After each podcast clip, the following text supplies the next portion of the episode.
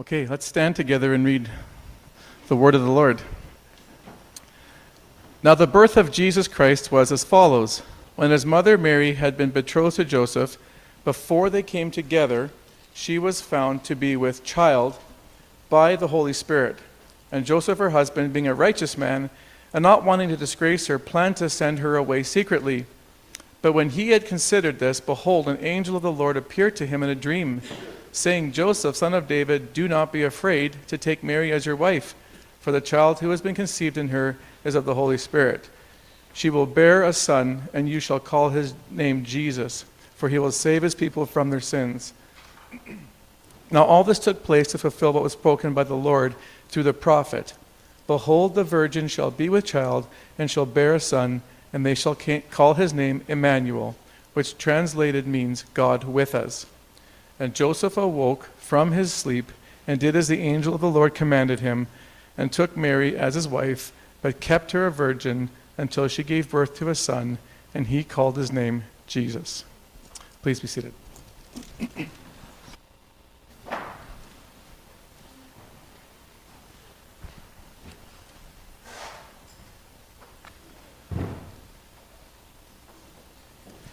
For those of you who have been part of Genesis House over the last couple of years, you know that at special occasions such as Christmas and Easter, we often invite guest speakers to come and bless us at this time. And they often share their testimonies about God's work in their life. And so we've been privileged to hear from people like Mary Magdalene, Mary, the mother of Jesus, and even one of the shepherds last year who was present at the manger.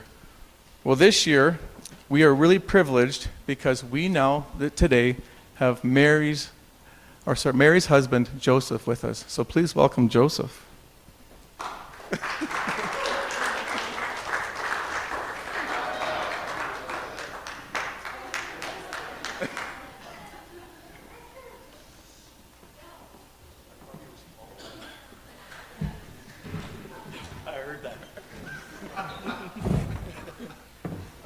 camel milk if you want to share. Camel milk, I love it. Yeah. Sure. It's not goat milk. it's not goat milk. Good morning. Good morning. Well, it's great to have Joseph here with us this morning. Um, Joseph, as you know, we invited you here because of the season we're in. In the Christian community, Christmas is a big time to us and it celebrates the, the birth of Jesus, as you well are aware. We figured since, in fact, you were chosen by God to be Jesus' earthly father and to be his legal guardian, that you'd be willing to share a bit about the events leading up to the birth of Christ. Yes, I would love to. It's a story that never gets too old for me to tell. Well, if you don't mind, I want to actually dig into Matthew's account surrounding this story because I think it gives us the greatest insight into God's work in your own life? Sure, yep. Matthew works good for me. Well, one thing that became clear when I was uh, studying for this um, interview was that uh, the time leading up to the birth of Jesus for you was a real um, ro- um, emotional roller coaster. It wasn't easy for the things that you had to go through. And before we speak about the hard times, though, which we'll get into later, I do want to speak about the good times. Um, Matthew tells us that in, in uh, verse uh, 18 that it was a joyous time for you because you were betrothed to Mary. You were betrothed to Mary. Can you tell us what betrothals mean and what they look like in Jewish culture as opposed to, say, what we experience in Canadian culture? Yes, sure. I would be glad to. Probably the closest thing that you would have to a Jewish betrothal within the Canadian context would be that of an engagement, however, with a couple major differences. First, unlike your engagements, betrothal in the Jewish culture were as binding as a modern, modern marriage. So much so that if a person wanted to terminate their betrothal, it required a certificate of divorce, which explains my actions in verse 19, where in my attempt to break my betrothal to Mary, I sought to send her away which in the New Testament is just an interchangeable term for divorce. And secondly, a betrothal was very different from your modern engagement in terms of the consequences that were to be handed out if one were to be found unfaithful.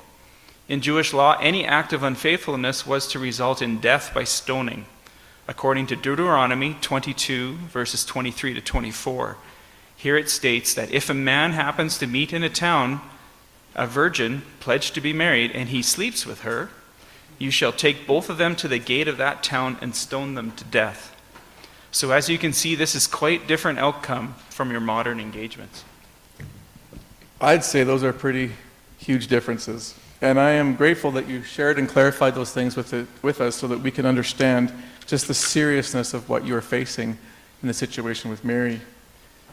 Knowing that, that um, knowing all of this in terms of the seriousness of it, it must have been an absolute shock to find out that Mary then was with child. So difficult to go from one of the most joyous stages in your life to one of the most uh, times of despair and confusion. You have no idea. it definitely was devastating, the, uh, a moment in time for me. One of the hardest things to wrap my head around was her preposterous story to me that she was pregnant, but not by another man, but by through God. Call me crazy, but if that isn't a, if this situation happened to you, would you believe it? I always believed in a miracle working God, but this one, as you would say, took the goat. Which I'm thankful for. Looking back on it now, I know I should have believed her. But at the time, it was, one of the, was just a giant mess of confusion. And this is why I felt my only recourse was to get a divorce. Well, hearing your story, I don't think anyone in here could fault you for not taking Mary at her word and also the course of action that you took. Everything seems quite logical to us. But there is something I want to highlight from Matthew's account of your treatment of Mary that we haven't spoken about yet. And it actually comes, Joseph, as a compliment to you, because I know you're a humble man, but it's complimentary because we can see in verse 19 this amazing compassion compassion to Mary despite the fact you didn't believe her story. It says there that you, being her husband, being a righteous man and not wanting to disgrace her, plan to send her away secretly. Secretly. Can you let us in while you, why you chose the private and not public route in seeking to end the betrothal? Sure. But before I answer that question, some of you may be wondering how Matthew could state that I was a righteous man, yet chose the pathway of divorce as opposed to following through with the law and having Mary stoned. You have to remember who was in power in the land of Israel at the time. Rome was. Even though we were a Jewish nation with our own law, we were ultimately under the authority of Roman law. Well, you may remember that the right to capital punishment was reserved for Rome. Hence, why Jesus had to be crucified as opposed to being stoned. So, my decision wasn't due to a lack of reverence for the law, but as to whose authority we were under as a Jewish nation. So, why I chose to handle the situation privately and not publicly, Matthew summarized very well. I just did not want to disgrace her. The reality was the whole situation was a mess already. And if I chose to go public with the trial and make a big ordeal out of it, it would have been brought even more shame upon an already shameful situation. I knew I had the legal right to pursue justice to the fullest, but I wanted to pers- preserve what dignity Mary had left, knowing her reputation was already going to be in question. This is why I came to the conclusion to make our divorce as private as possible. And the truth was, I loved her and I wanted to believe her, her story. I wanted to believe she wasn't telling me a lie, as I knew she had never, never given me a reason ever to doubt her godly character before. But like I said earlier, the whole story seemed too far fetched for me. Well, now I understand why Matthew called you a righteous man. I mean, the fact that you could have sought justice to the fullest measure and yet you chose a path of mercy and compassion is a true testament to the work that God has done in your life.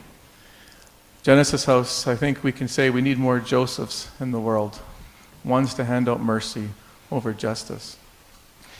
Oh, I appreciate you saying that. But looking back on it now, there sure was a lot of fear surrounding the whole situation and following through with our marriage. If I took her as my wife, um, there was fear surrounding our future, fear of what people would think, fear of being slandered, our reputation, fear of raising a child that wasn't mine. There was just a lot to be afraid of. Well, this is where your story gets exciting for me, and the emotional roller coaster you were on began to move on an upswing because something happened to alleviate that fear. Can you let us know what that was? Sure, but before you we move on, this is the second time you've mentioned this roller coaster, and I'm not sure what these are. I've, I've got a picture in my mind like riding, riding a two hump camel down a hill and back up again. Pretty close. Pretty close. Yeah, okay, I got it. Little bit bouncy. As we move on. so my emotions were like a two hump camel going up and down a hill. I went from a valley to a mountaintop experience. What relieved my fears and gave me hope was a supernatural occurrence. And Matthew describes this in verse 20. An angel of the Lord appeared to me in a dream and told me not to be afraid, to take Mary home as my wife, since that since what was conceived in her was from the Holy Spirit. And as you could imagine, the dream the Lord gave me brought me a tremendous amount of relief, a, a huge amount of relief, knowing that Mary had been telling me the truth the whole time. The dream confirmed that she was indeed the godly woman that I always believed her to be. But most importantly, it gave me confidence, as Matthew recorded in verse 24, to take Mary as my wife and put the whole issue of divorce completely aside. Wow, that's simply amazing, Joseph. Because even though you received the dream or going given the assurance, it didn't mean that life was going to be easy for you. I mean, yes, you had the confidence now that the, the angel had told you that she hadn't been lying, but you received the dream. But no one else in public did. It was you alone. But God never gave you gave uh, the people in your town or your village or the surrounding areas that dream. So you still had the public perceptions to deal with as you walked around with Mary on your arm. The slander, the ridicule, the questions as to her character, the questions as to your character. Yet you were still willing to obey the Lord, which again is a testament to your faith in Him. There is one aspect, though, of your dream I do want to talk about before we move on to your story even further, and that was the name that the angel told you to name God's son.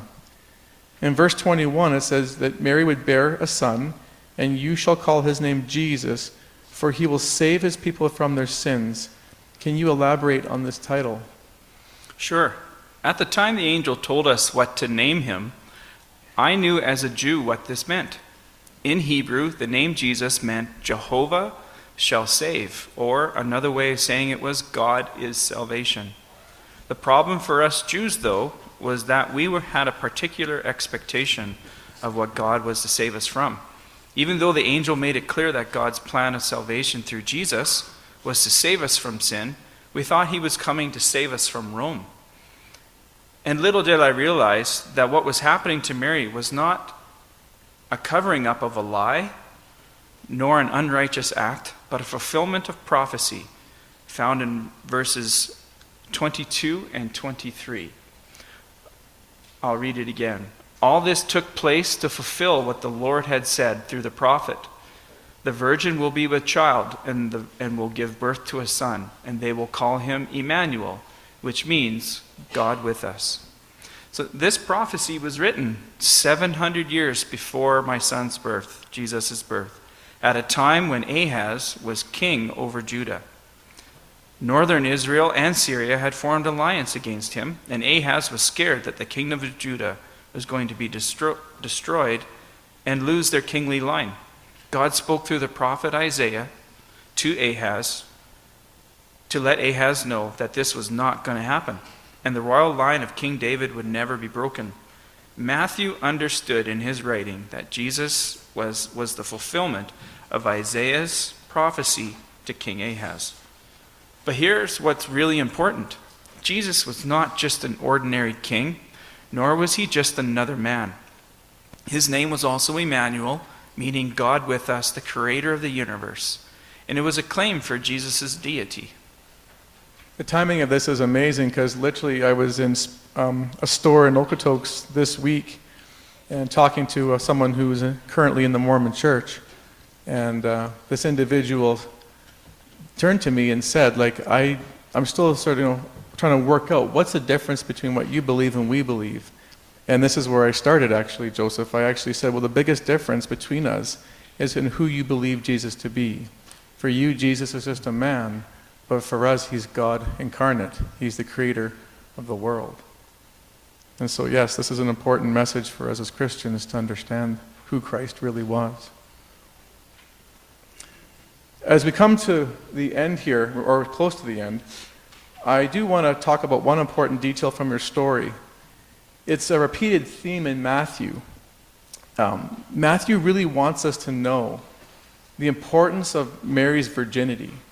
It's mentioned three times in this text.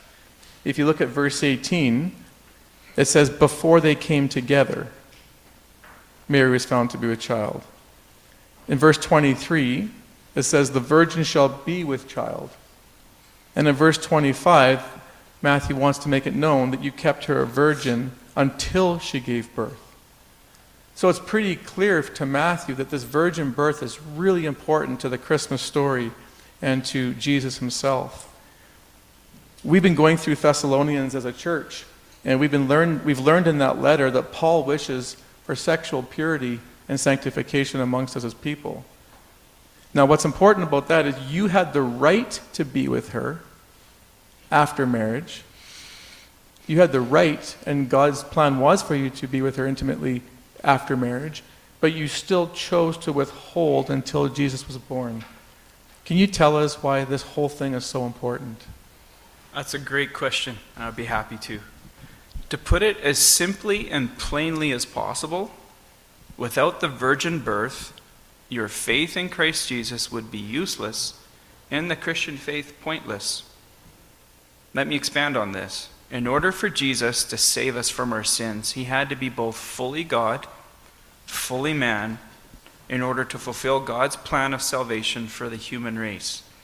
Remember the Old Testament in that it states in places like Psalm 103 that only God can forgive our sin. Well, if Jesus' conception had come through the agency of two human parents, then he would not have been divine as the angel stated, but simply another human being, and therefore have the inability to forgive sin. However, because Jesus was conceived by the Holy Spirit, his divinity was fully intact.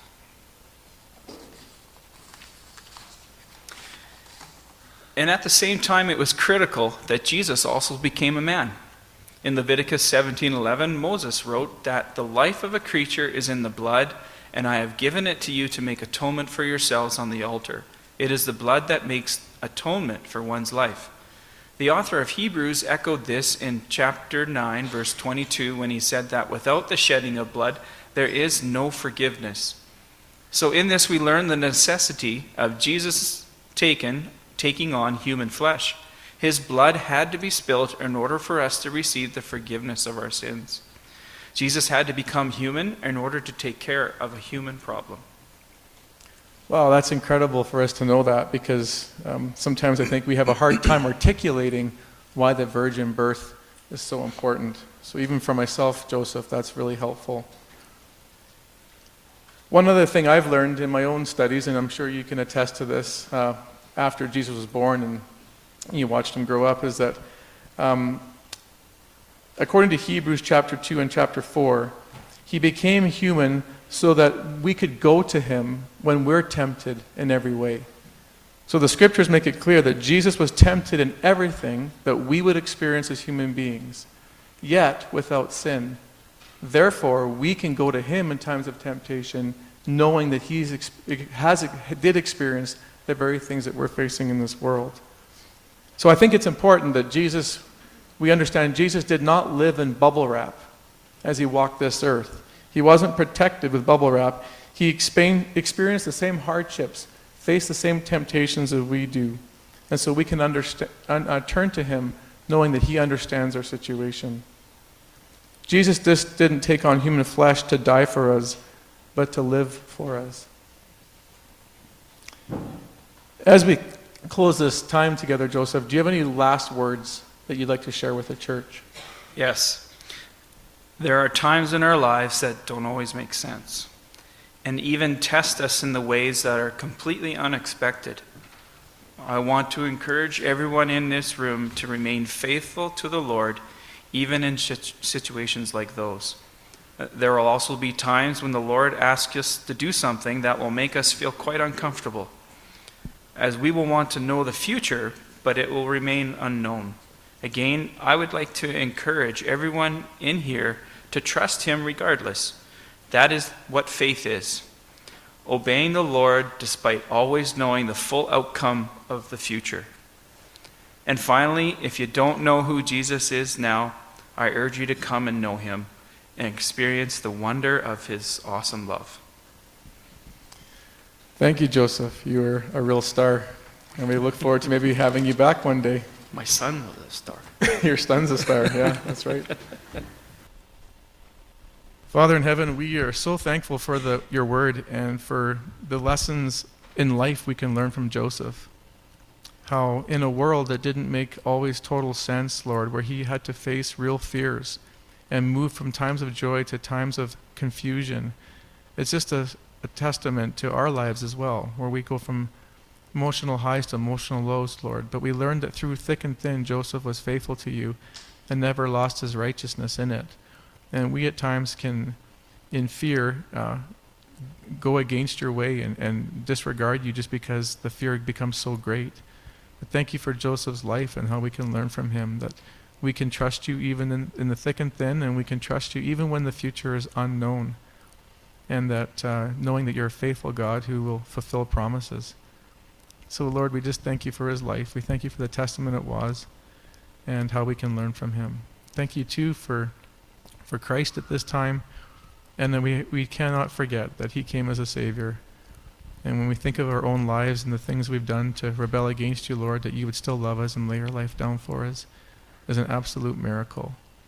And I know we've seen lots of miracles happen in Genesis House over the last couple of years, and and I've heard it said a few times, though, and I would agree, the, the greatest miracles still are people who come to know you and see the transformation in people's lives from what we used to be like to what we are now, just because of your Holy Spirit, your word, prayer, the Christian community, and your goodness to us. So I pray, God, that we would all uh, walk away this day encouraged to serve you fully.